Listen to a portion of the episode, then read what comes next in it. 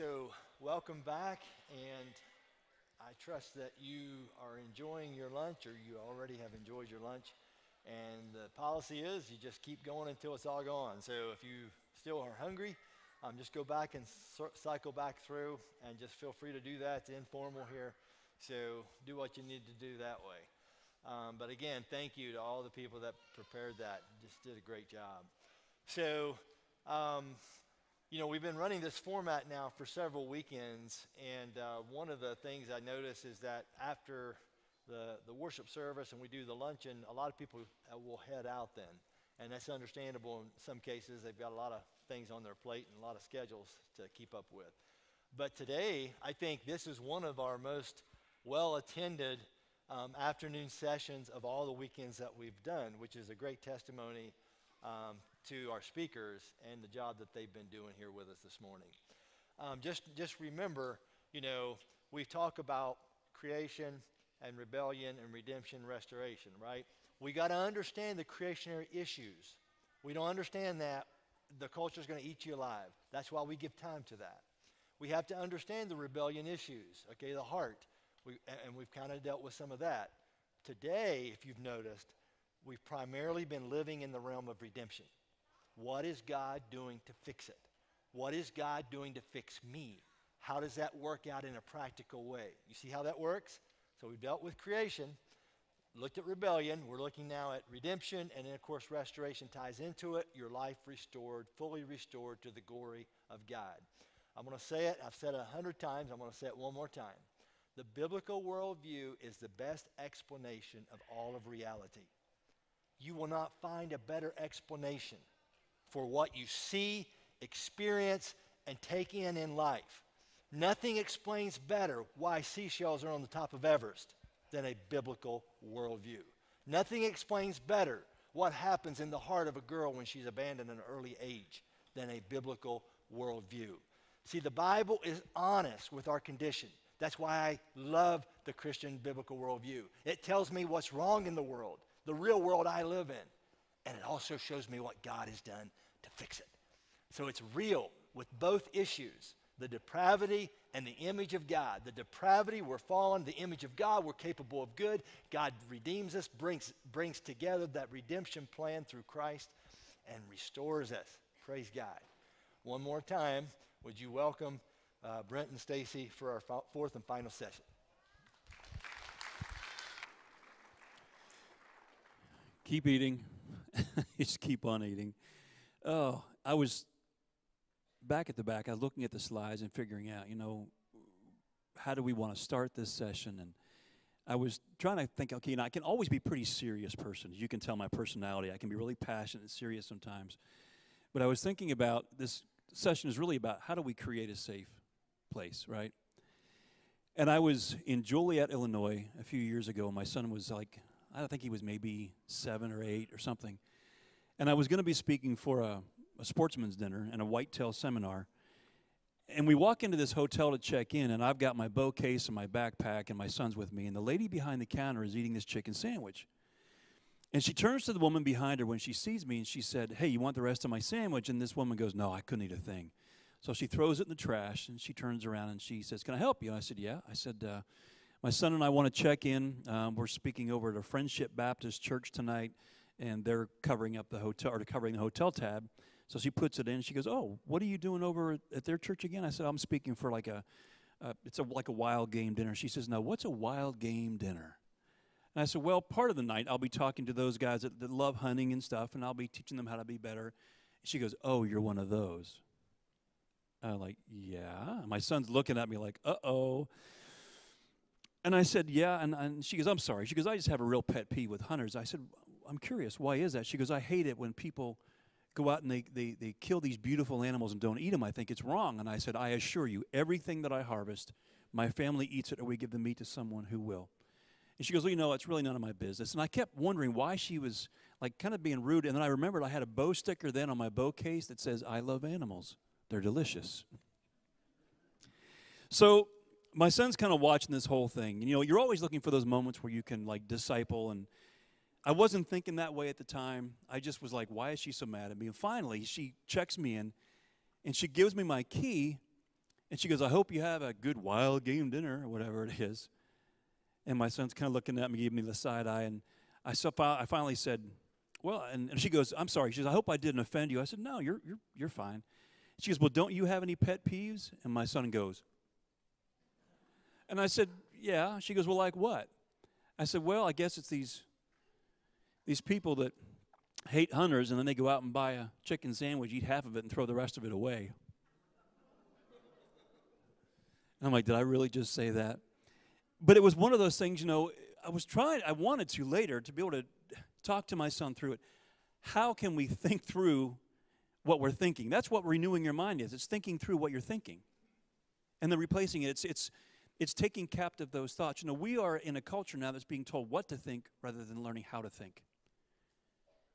That's dangerous. So, in creating a safe place, this session, let me just ask you a question. How many of you would rather have someone use judgment and shaming and condemnation to help you through a mistake you made? Not a single hand. How many of you would want someone to try to understand your story and walk you through it to get into a healthy place? It, it's, it's a no brainer. So that's kind of what we're going to talk about. And I wanted to have Stacy come up at the front of this. Um, how many of you were not at session one or two this morning? Yeah, there's probably about uh, maybe a dozen hands or so. She shared a little bit at the beginning of the sermon about, you know, being abandoned and all that stuff. But one of the things that she didn't get to talk about was, you know, early in our marriage, I would find her curled up in the fetal position in the closet. And I wouldn't know what to do. You know, I grew up in the church and, and I I had, you know, lots of scripture memorized, right? That's not really what she was needing. But that's what so many other well meaning Christians were doing. And share a little bit about, you know, maybe some things that were said to you or what that was like. And did it help you or not help you? And what did help you? And Well, I've been through so much counseling and even shock therapy to try to combat the demons in my mind that were triggered from my childhood. And um, it made it very difficult to talk about how I was feeling because even like he said, well-meaning Christian people would tell me, "You don't need an earthly father; you have a heavenly father," or um, just you know, the past is in the past. It's time to move forward, and I just I never felt heard, and I never felt like my feelings mattered. And um, and wasn't one of them just give it to God?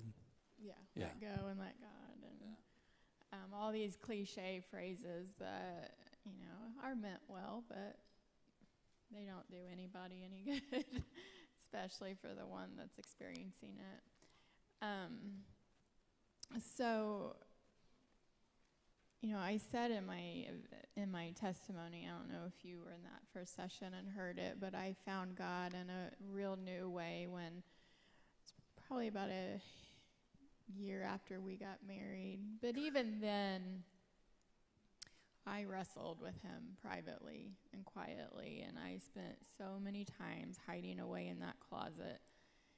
And it wasn't until just about seven months ago I was in the closet for the very last time.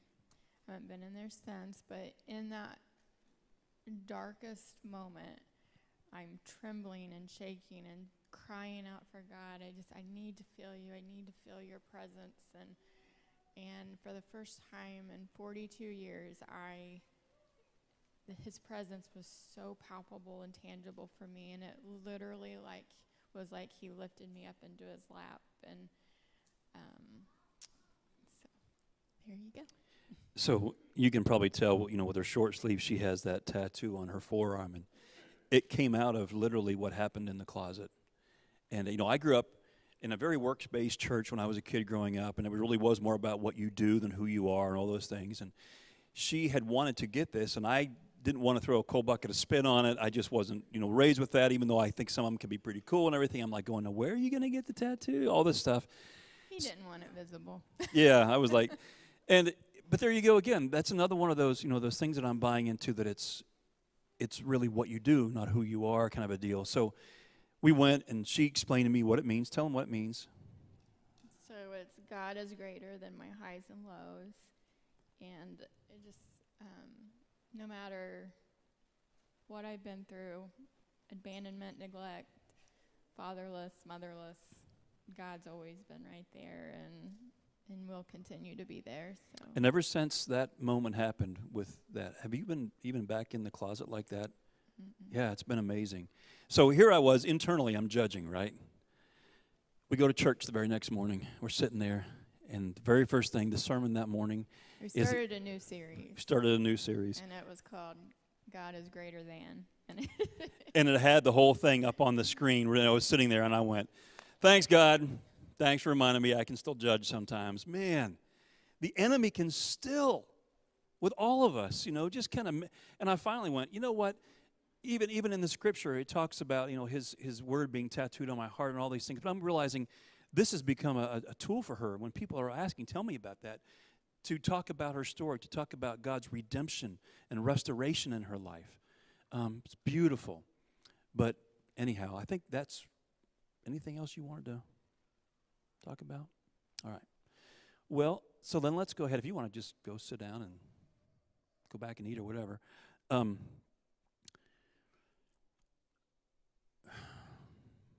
first of all, thank you guys.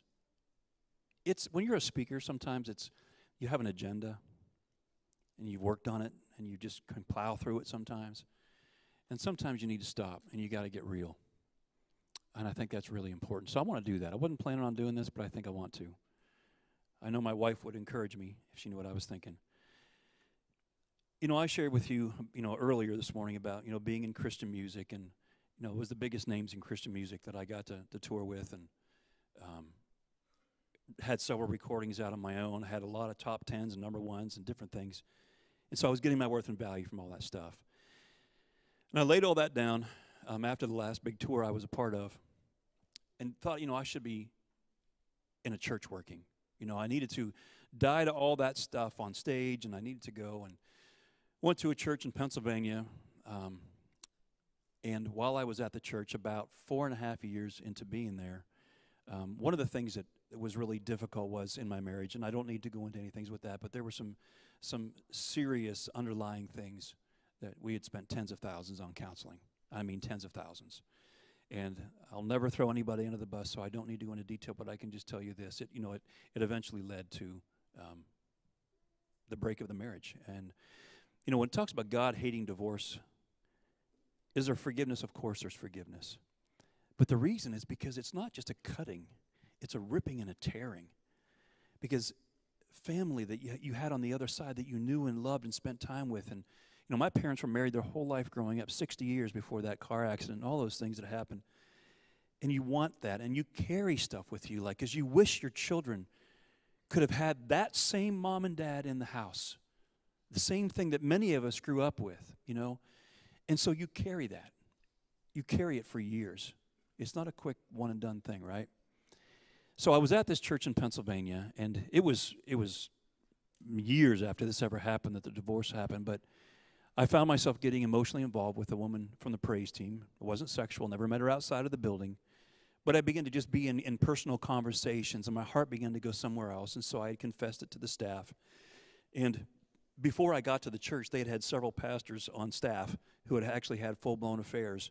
And so they didn't know what to do with it. And I became the poster child for how are they going to handle this. So the reason I can talk about Celebrate Recovery, which I talked about, is one of my things was I was required to go through a Celebrate Recovery. Well, that was healthy. That was good. I was required to go to counseling. There was in state and the two of us out of state. Well, that's healthy. That's good. Um, I was required, let me think. I can't even remember. There was a lot of different things. But they, were, they instructed the congregation for no one to come and visit at the house. Well, now I felt like I was being shunned. And when I resigned, I'll never forget because the, some of the things that happened, there was so much shame. I was standing at the pulpit that morning, three services, you know, there's 1,500 people, and I'm confessing what I had done emotionally, tears pouring down my face. I walked off the stage, and as I was looking down the whole time, the people, I loved them. They loved me. It was beautiful. And they, they did a standing ovation. They were clapping and embracing and everything. But the staff sat there with their arms crossed, never showed up in the next three months ever to help me around the house, never to get into my world, never to talk to me, nothing. They didn't know what to do with it. Um, they called me later and said, We want you to come back. We handled this wrong. But, but at that point, my shame was so deep, I thought, There's no way I could ever do that. So when you hear the passion, when I'm talking about beliefs, thoughts, emotions, and actions, how to renew my mind, how that the real me isn't my sin, but the righteousness of Christ, how, without getting graphic, how did I live through that? Let's just say that. How did I do it with that much shame? Because many of you have felt that kind of shame before. And we've known people that have decided that they can't, they couldn't do that anymore. What is the key? He talked about this key. What's the key? It really is identity in Christ. That's why I'm here. That's why we're here. We know the power of telling our story because you all have one. And if we fake it and act like we're Facebook couple and that's all you see, smiles and hearts and all this great stuff, sometimes you might see that. Sometimes we post some really hard stuff too, but if that's all you see, you're going to compare yourself to that relationship. And husbands and wives, you're never going to feel like you're enough for each other. And you're going to have expectations. Well, we should look like that. You don't love me in the way I want to be loved. Well, you don't respect me in the way I should be respected. You want to solve all that stuff? Stop getting your worth and value in your identity from your spouse. Start giving everything of yourself to that person the way that Christ loved you. Don't wait for them, you do it first. Don't be your kid's best friend first. You can be their best friend, that's great. Be their parent first. That's hard sometimes, but I'll tell you what, they'll respect you a lot more. Love sometimes has to have some good boundaries and borders. It's healthy. So, anyhow, I wanted you to hear some of my stories so you would know why I do this and why it means so much because it changed everything. Joey was talking to me, he goes, I don't know where you were getting your mentoring and teaching with this stuff. He said, but man, well, when I came back from Pennsylvania in shame with my tail between my legs, God directed me to a man who went to DTS, and we sat down. I call him my spiritual Yoda. He spent 10 years, not every month or every week, every day, discipling me, no matter what. Changed everything. I thank God for those people, and I want to be one, and I hope, I hope you do too. So let's talk about this. How do we create, you know, a safe place? I was, I was flying to California not too long after my, my personal train wreck, and I came back, and God was getting me back on my feet again, and I began to speak. And I was flying to California, and I, and I get on this plane, and there's this woman sitting beside me, and she's got her head covering on and everything, and she's crying, visibly crying. I, you know what? Just play that video. I've got a video of this. Do that. I'll let the video tell you the story. You know, stuff happens in our lives. And with people that are close to us, you know, close friends, you know, our spouses, family members. And the lifeline that we end up throwing them usually isn't because we're really wanting to help them necessarily. It's like we don't want to pull them in the boat until we know that they're fixed. That usually doesn't work real well, does it? You know, those lifelines, instead of coming alongside someone and, and becoming an empathetic listener and, and getting into their world, tend to look more like, you know, shaming, you know, shunning someone, judging, gossiping. And truly, I don't know of anyone who's been rescued by throwing a lifeline like that. Let me give you an illustration. I was on a plane about six months ago going to California. And there was a woman sitting beside me by the window, and I could tell that she was, she was visibly upset. She'd been crying. And so I kind of prayed about it for a minute. How can I get into her world? And God said, just, just begin to open the conversation with her. Don't, you know, try to fix her in your brain. Just listen to her. And so I said, ma'am, are you okay? She said, no. And I said, what's, what's going on? You want to talk about it? She said, It's been a really, really rough weekend. So what happened? She said, We had to let someone go from our, our church. And I said, Oh, was it a staff member? She said, No. She said, It was a really close friend of mine. I said, Explain to me what you mean that you had to let her go from your church. Well, we asked her to leave. I said, Oh, really? Why is that? And they said, well, she wasn't living the way that we thought she should be living. There was something in her life that we thought, frankly, wasn't a godly thing. And we said, you know, you need to leave the church. I said, oh, I'm, I'm really sorry to hear that. She said, well, we did everything we knew to do. You know, the Bible says if your brother sins against you, that first you go to them. Then, you know, you take a witness, and then you take it before the church. She said, we did all those things. And then the Bible says that at that point, if they still haven't, you know, changed, then you treat them like a pagan and tax collector. I said, where is that verse found? She said, well, that's, that's in Matthew. I said, oh, that's right. I said, and what was Matthew? She said, well, he was a tax collector. Said, how did Jesus treat tax collectors? Hmm. The woman began to cry again. And I said, How did Jesus treat tax collectors? And she looked up through her tears and she said, He loved them. Yep. Why is it that we tend to want to use control stuff like shaming, judging, shunning, all that stuff to try to get someone to do what we think they should be doing? By getting into someone's world and helping them get to the truth, it's a beautiful thing, builds trust. Um,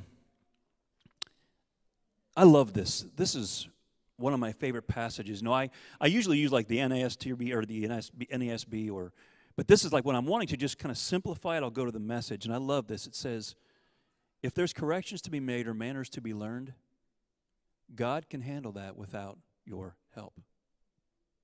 Really? that's kind of a kick in the face to some of us, isn't it? Because we want to try to fix and control someone that we think that's how they're going to change. I don't know of anyone that's truly has a core change like that. You know, where does revelation come from? It comes from God. It doesn't come from me.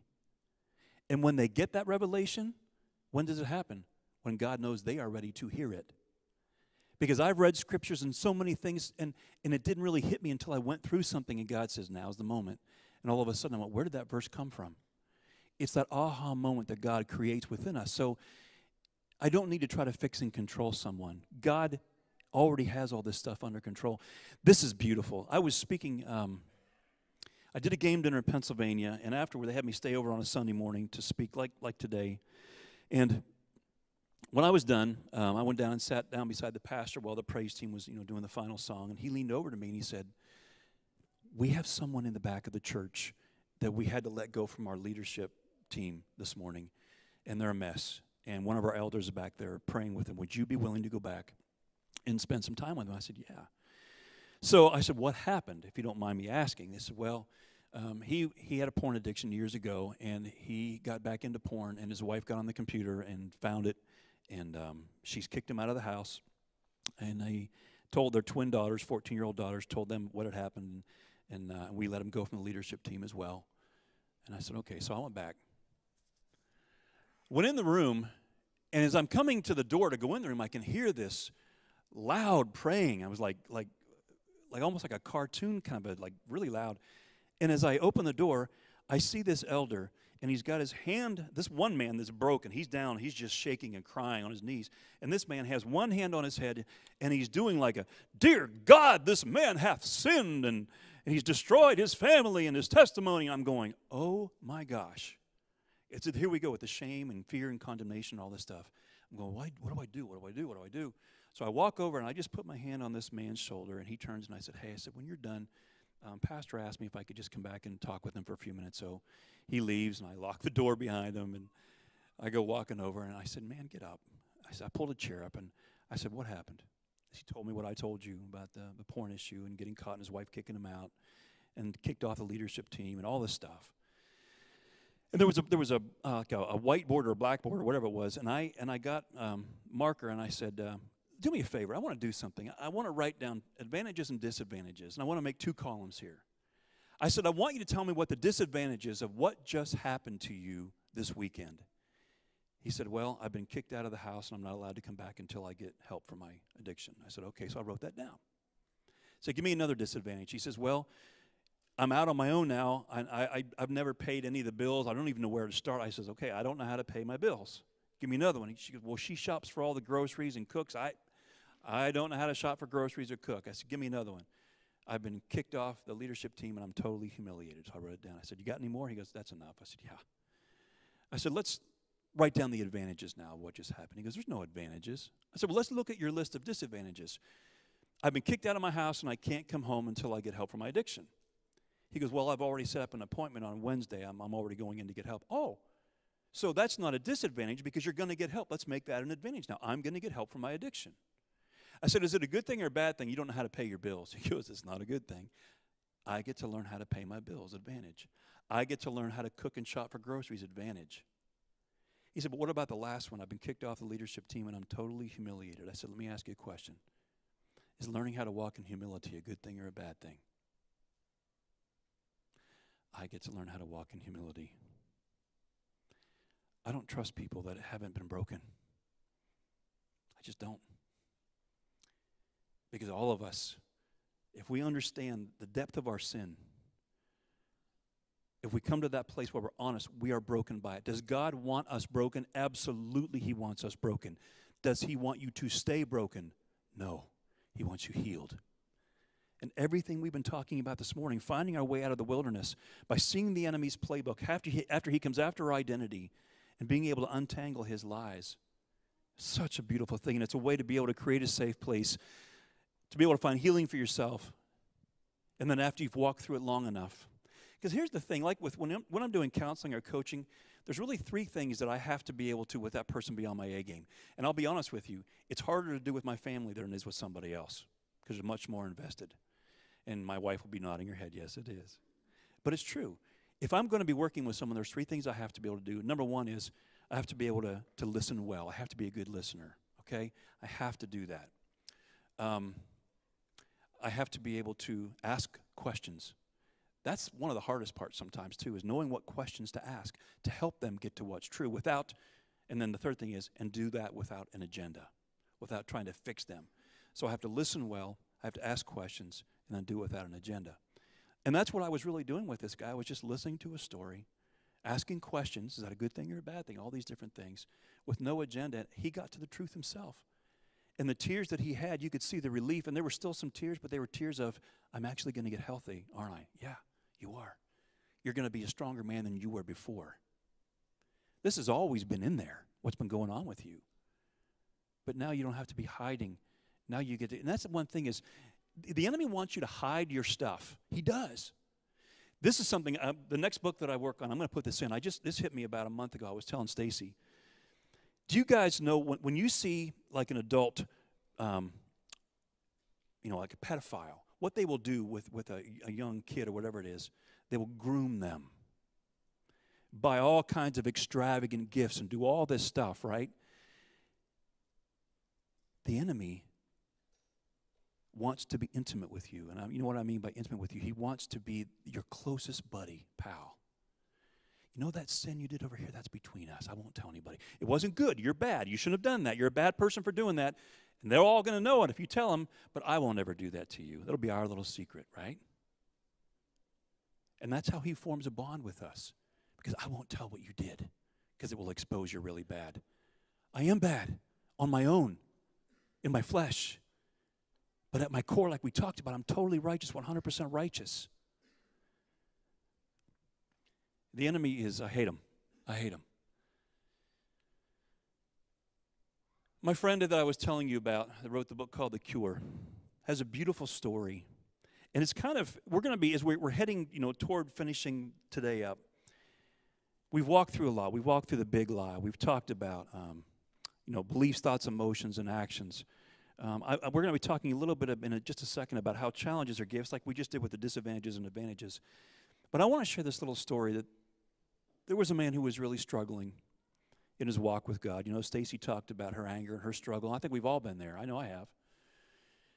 And he's walking down the path and he comes to a split, in a, just like the, the story this morning. He comes to a split in the trail and he sees a sign and he looks, and one way says pleasing God, and the other one says trusting God. And he says, Well, I'm, I think I'm supposed to please God with my life. So he chooses that. As he walks down the path, he comes to, he comes to a door, and above the door, it says the room of good intentions. And so he opens the door, and when he does, there's a woman who meets him, but she has a mask on. And he's looking at her and she says, How are you today? And he says, I'm terrible. I'm doubting God. I'm, I'm worried. My, my son is on drugs. My daughter is pregnant. Because I just, she's like, Shh, you can't say that in here. And he looks around, and it's this beautiful sanctuary with stained glass windows, and nothing is out of place. No wrinkles in the tablecloths, no crumbs left, no lipstick on the cup. There's nothing. Everything is perfect. And Tom's talking to Bill, Hey, did you hear my son got his doctorate last week? Yeah, did you hear I got a 10 point buck? I mean, everything is perfect in this room. And he goes, I can't, I can't do this. And so he thinks to himself, what if there was a place so safe that I could actually share the worst about myself and be loved more, not less for the telling of it? This room isn't it. And he shuts the door to the room of good intentions and he walks away and he throws the mask that she gave him down. And he comes back out again and he comes to that crossroads, pleasing God, and he goes, wait a minute. I mean, trusting God? Remember the voice with me? Do you trust me? Trusting God. He goes, Well, I'll try it. And he walks down and he comes to this doorway, and above it it says the room of grace. And when the door opens up, there's this beautiful light and this beautiful woman who's standing, and she's not wearing a mask, but she's got, you know, crow's feet going on around her eyes and I mean, it's, she, he's looking around the room and everything isn't perfect. I mean, there's disheveled pillows, there's crumbs, there's all this stuff. He can hear people crying, some people laughing. And she says, How are you today? And he says, Oh, I'm good. I'm, I'm good. Yeah, I'm, I'm, everything's fine. I'm good. She's like, You don't have to be that way here. Fine. I'm not fine. So I've lost my job. My wife left me. My daughter is pregnant. My son is on drugs. And he's yelling all this. And he goes to turn to walk away. And he hears from the back of the room, Is that all you got? And he turns back around, and the woman says, Come in. Takes him over, sits him down in his seat. She calls her husband over. They sit down with him. And he said, I don't have to be perfect.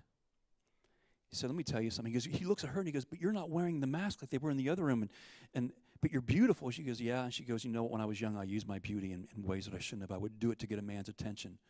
And she goes, I never really acted out fully on it, but I would get him to look at me or give me his phone number, or I just knew, and I would do all these things with my beauty to get his good enough that I could make myself feel better.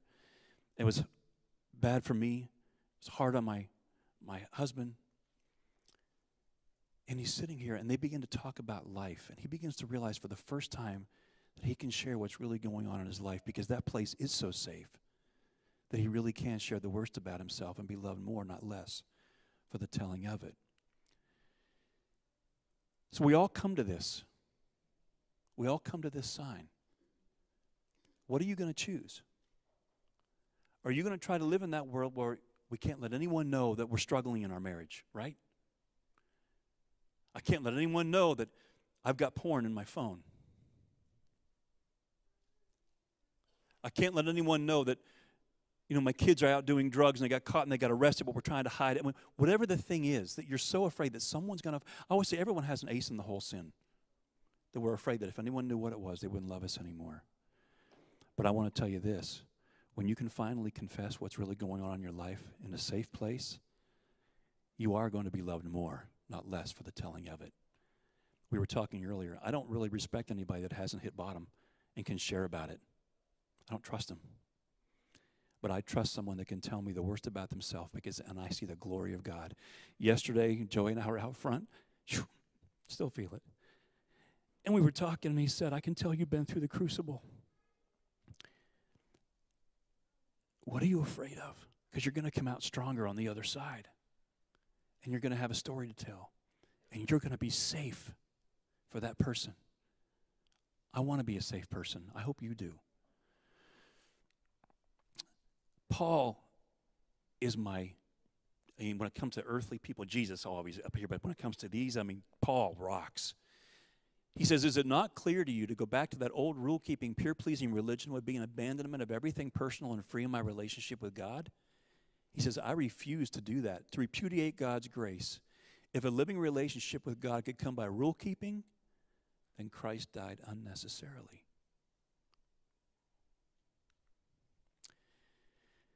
I was on a fishing trip with my son. I had fished this spot in northwestern, northeast, northwestern Pennsylvania. He was five or six, and I had limited out. I mean, in the first 20 minutes, my buddy took me there. I've been, now, this place was called Elk Creek in northwestern Pennsylvania. It's got like 30 foot high cliff walls in some areas, and it's got steelhead and trout, and it's, it's loaded with these. If you love to fish, it's a great place to go. He took me to the spot where there was two streams that came together, and then it connected, connected on a whirlpool, and then it went on down. And that whirlpool would hold all these, these steelhead and trout. And so, three days later, I took my son back. But the reason I didn't take him the next day is because it was pouring rain. I mean, for three days it rained hard. Well, what happens to water levels when it rains like that? Well, see, that's the problem was this stream was it went into Lake Erie. It had feeder streams, but no outlet except Lake Erie. So the water was going to go up. I didn't know the stream.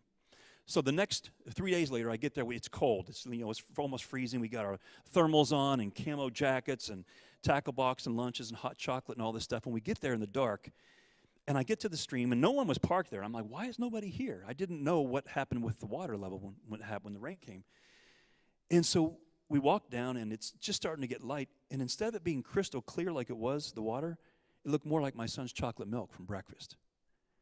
And I'm like, wow, this. In my head, I'm thinking, I'm going to have to use a different color lure. That's where I was going with it, right? So I get him on my back and I start to make my way out. And now in the center of the stream, it was only about waist deep normally. The whirlpool was normally about 10 feet deep, 8, 10 feet deep. So I'm out walking across this stream, and there's a big cliff on the other side going around. And I'm out there, and I don't even get a third of the way out, and it's already up to over my chest waders, and it's pouring in. I've got my son on my back, fishing poles, tackle boxes, lunches, and I'm being knocked down the stream like this with the current, right? But I'm thinking, I got to go fishing. Got to take my son out there and get him some fish and learn to love this. And now I'm freezing because I'm full. I mean, I've, all my long johns are soaked. I'm soaking wet with this. And, I, and I'm looking for this little rock island that there had been in front of this whirlpool because that's where we're going to set our stuff down and fish. What had been you know, 15 yards long. I couldn't even find it. I finally see about maybe six feet of rocks, barely sticking out, like gravel rock sticking up. I throw the stuff down, get Garrett off my back, and I said, Garrett, I said, we can't fish. This is dangerous. I said, I'm, and I'm shaking. I'm freezing. I said, we got to get out of here. But I can't go back the way we came. I said, if I slip and fall now, I said, you're going to be swept away. I mean, it was bad, real bad. I said, here's what I want you to do. I want you to stay here on this little island. I'll take the gear and because I can, I could get.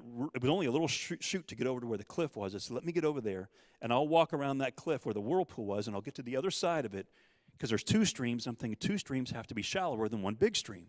Stay here. I get the stuff. I go around the cliff. I'm getting around this whirlpool. I get to the other side where the two streams are, and I step down and put my foot down, and my boot hits the top of a moss-covered rock, and I slip.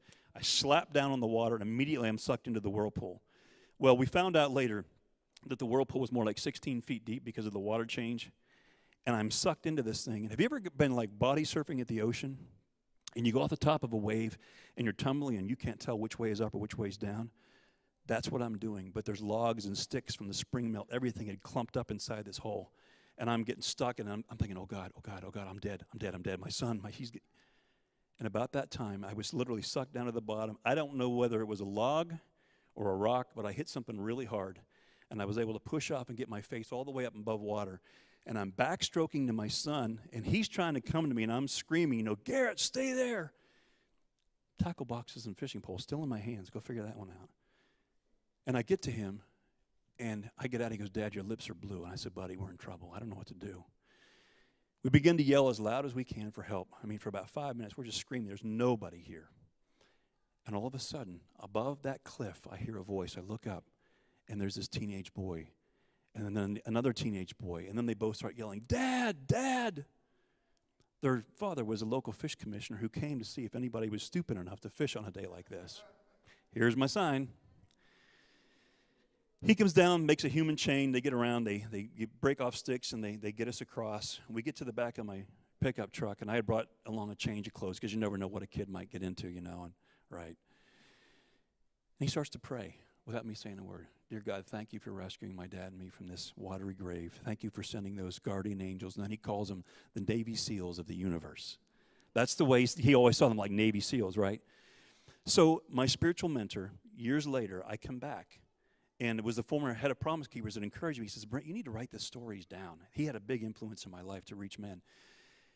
And as I'm writing this, I take it to my spiritual Yoda, the mentor, and I said, What do you think about the story? And he goes, I think it's a great story, but I think you missed the point. I said, What do you mean? He says, You think that it was your son praying that these Navy SEALs of the universe came and rescued you. He says, I think actually think it was the whirlpool. I said, What are you talking about? He said, You know, it was a terrible thing. This whirlpool, he goes, Let me ask you a question. Was it a good thing or a bad thing? You got sucked down to the bottom. I said, It was awful. He said, But in this whirlpool, what if you'd been only sucked down to 12 feet in this 16 foot depth, or 8 feet, or even just 2 feet? I said, I'd have died. He said, Let me ask you again. Was it a good thing or a bad thing you hit bottom? Did you feel that? That's an aha moment. When revelation happens, God has a way of being able to do that in our life. And we begin to understand His grace and the plan and the purpose that He has for us if we choose to walk in to whatever is going on and we hear that voice, Do you trust me? But we can't do that if we don't know Him. We can't do that. How do we get to know Him? Yeah, through prayer, through reading His Word. I talk to God when I'm in my truck, when I'm in my trees, and I'm always because I want to know my Father. How will I know it's my Father's voice if I never spend time, you know, talking to Him?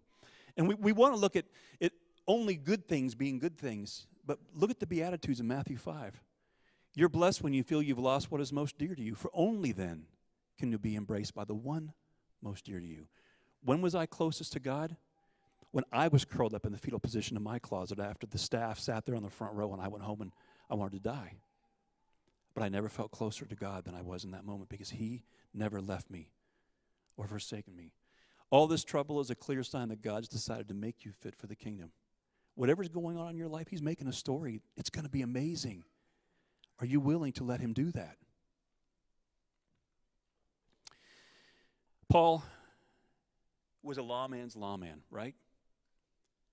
Listen to what he says after his conversion. Because of the extravagant revelations, and so I wouldn't get a big head, he says, I was given the gift of a handicap to keep me in constant touch with my limitations. Satan's angel did his best to get me down. What he did, in fact, was push me to my knees, but no danger then of walking around high and mighty. He says, At first I didn't think of it as a gift, and I begged God to remove it. Three times I did that, and then he told me, My grace is enough. It's all you need. My strength comes into its own in your weakness. Let me ask you, was it a good thing that you had to learn to walk in humility or a bad thing? And then he says, Once I heard that, I was glad to let it happen. I quit focusing on the handicap and began appreciating the gift. It was a case of Christ's strength moving in on my weakness. Now I take limitations and stride them with good cheer. These limitations that cut me down to size, abuse, accidents, opposition, bad breaks, I just let Christ take over. And so the weaker I get, the stronger I become. How many of you were fans of Star Wars? How many of you saw that back in the 70s when it came out? Remember Obi Wan? Go ahead, cut me down. He's telling the Darth Vader, go ahead, cut me down, and when I come back, I'll be stronger than ever. Go ahead, enemy, do your best, because it's going to become my story. Good luck. God's greatest purpose is to see his children healed. That's why he sent Jesus so that our broken pieces could be made new. And I love this line once and for all.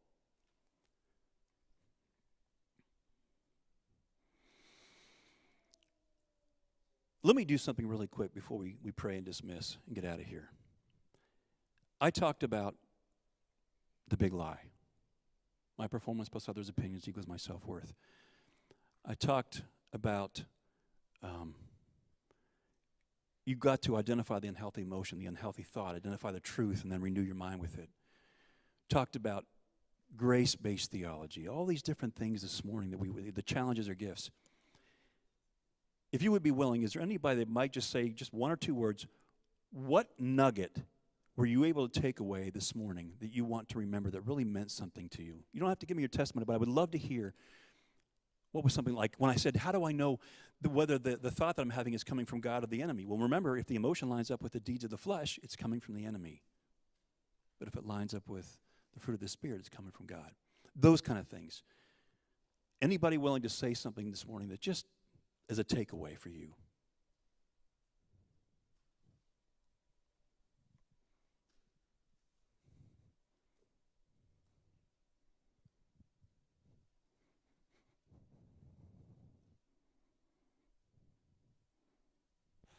So I've got the mic. Just put your hand up. I'll take my headset off and just let you talk into it. Yeah, here's what I know when, with guys, when I do men's retreats, they'll sit there stone faced, but if I sit here long enough, they eventually open up. Well, I can tell you, I love your T acronym. Oh, the The T- TEA? Yeah, yeah, the thoughts, emotions, and actions. Yeah. And of course, the B in front of it now, beliefs, you know, because it impacts our thoughts. And I, I know for me personally, like uh, when I run and stuff, I think about things like that. And I can definitely see like a spiritual step being taken by me this week and how I think about the things, the thoughts that define my day. And my thoughts definitely do that. It, it can send me into an emotive state that makes me negative with my wife Yep. or frustrated with people I encounter, whatever. But uh, so I know what you're saying is true, applicational, and works because it's God's way, it's God's plan. So thank you. Yeah. Just anything. We're not gonna we're not gonna stay. We've only got like a couple of minutes here, but I'd love to see. I can go this route. Who's brave enough? No, I won't do that. Who is brave enough? Okay, let, I'm gonna go back to Pastor Deb. Now you see this, men. A woman just led the way. Yeah. Oh, okay, I didn't know if you had the other microphone. Okay, uh, uh, just um, really jumped out at me um, by the grace of God, and I pray that this within me is for others, that there's a safe place that you can share the worst about yourself, or that I can share the worst about myself, and loved more, not less. Can you restate that a little bit? It was kind of hard for me to. Okay. Um, I like the idea of a safe place Yes. to share the worst about myself and be loved more, not less. Yeah. How many how many of you feel in here? And again, this isn't going to be telling anybody. How many of you feel that you really do have a safe place where you could say anything, knowing that they're not going to go telling somebody else or be judged for it? Very few people. I mean, there's only a handful of people usually when I do this are going, yeah, I could I have most of us don't even have one, let alone more than that. I hope you will seek it out because it's available. You can find it. But here's one of the conditions. You probably need to go first. You need to, you need to, let them know that you're a trustworthy person. Um, you know, it goes both ways. If you're going to want them to be a safe place, you have to be one too. But it's for the purpose of restoration and healing, okay? Something else. Quote up on the screen. I think I saw it flash. What was it? Which quote was it? It's the one where you feel. Oh, yeah, yeah, yeah, yeah, yeah, yeah. You hit that one time, and I was trying to get my phone to get a picture of it, and uh, right there, that's it. Yep. That's powerful right there. And if you guys are looking for a good book, besides mine, I'm just kidding. That was kind of funny, wasn't it? The Cure. If you want a, a book that talks about that safe place and what that kind of relationship looks like, it's called The Cure by John Lynch. I highly recommend this. Very good. It's not a hard read. Um, you know, there's something that I don't do well. My, my wife will tell you this. When I'm on my A game, or maybe when I'm working with other people, I do it better. But there's something I created called Guide, G U I D E. I say everyone needs a guide, but here's what guide stands for, and it works within relationships, any relationship. When you have a problem happening in your relationship and you want to get it better, you know what it's like when you get defensive and you guys are fighting and you can never come to an agreement on something. You just, it's because you're getting your worth and value from the other person and you feel like you have to be heard too or first or whatever. If you have to win an argument, you've already lost it. Let me say that again. If you have to win, you already lost. But here's what GUI stands or GUIDE stands for. G stands for get some truth. When you're talking with that person, whatever they're upset about is really true to them. That's why they're so passionate about it. So don't interject what your truth is. Even if only 10% of what they're saying is true, it's very true to them. Get some truth. What they're talking about, get to the truth of what they believe. The U is understand before being understood. Understand before being understood. Don't try to get them to think your way right now because you just lost them if you jump into it that fast. They're going, You're not even listening to me. You're listening to respond, you're not listening to hear. What does I stand for in guide? Inquiry. Ask questions. So get some truth, understand before being understood, and then I is inquiry. Ask questions and do it without an agenda. It's not to try to make sure you're right or to fix. Remember that. You want to find out what's going on. Once you've done those three things, that's basically a disarming technique, is what it is. But when you get to D in guide, now is discuss my feelings. Now I can talk about how I see it because I've listened to you. I can stink at this sometimes. Now, when I'm working with somebody else that's not really close, I can do this like a charm. But in those people, that's, it's hardest at home. But I'm giving you this because it does work when you are in your right mind and you can do it. But E of guide stands for encouragement. When you saw the video of the guy hand fishing this morning, when he, when he got done catching that salmon, did you see Chris was clapping for him? You did it, you did it, you know, and encouraging someone. So I've discussed my feelings. Well, here's how I see it. And then the encouragement might look like, I am so grateful you were willing to share all that stuff with me. That must have been really hard in your life. Thank you for listening to my point of view on that, too. I really believe that's going to bring us closer together. You know, it's just whatever that looks like. So let me go through it real quick G U I D E, and then we're going to wrap up. Get some truth, understand before being understood, inquire, ask questions. Now, discuss my feelings, and then be an encourager. Okay? Anything else anybody wanted to add to one of those things I said before we? Any nuggets? And you can come back to the table. That's fine too. I know it's it's getting late. We want to get out of here. So please come back to the table. Say hey to Stacy and I. She would love to hear some of your stories too, because I know that some of you out there can relate. Um, God, thanks. Thanks for the rain. Um, not too much of it, please, but we love it. Uh, may it drown out the smell of the manure I smelled coming out this morning. But we're thankful for that because that fertilizer creates growth and new life. The enemy wants us to think that we need to keep that fertilizer in our own life gone where no one can see it. But fertilizer, that's the stuff that causes growth. It's those hitting bottom moments that, that cause us to grow. Allow us to be broken. And God, we invite you to heal us. Give us a story, give us a purpose. Thank you for your redemption, your restoration, the gift of your Son. In Jesus' name.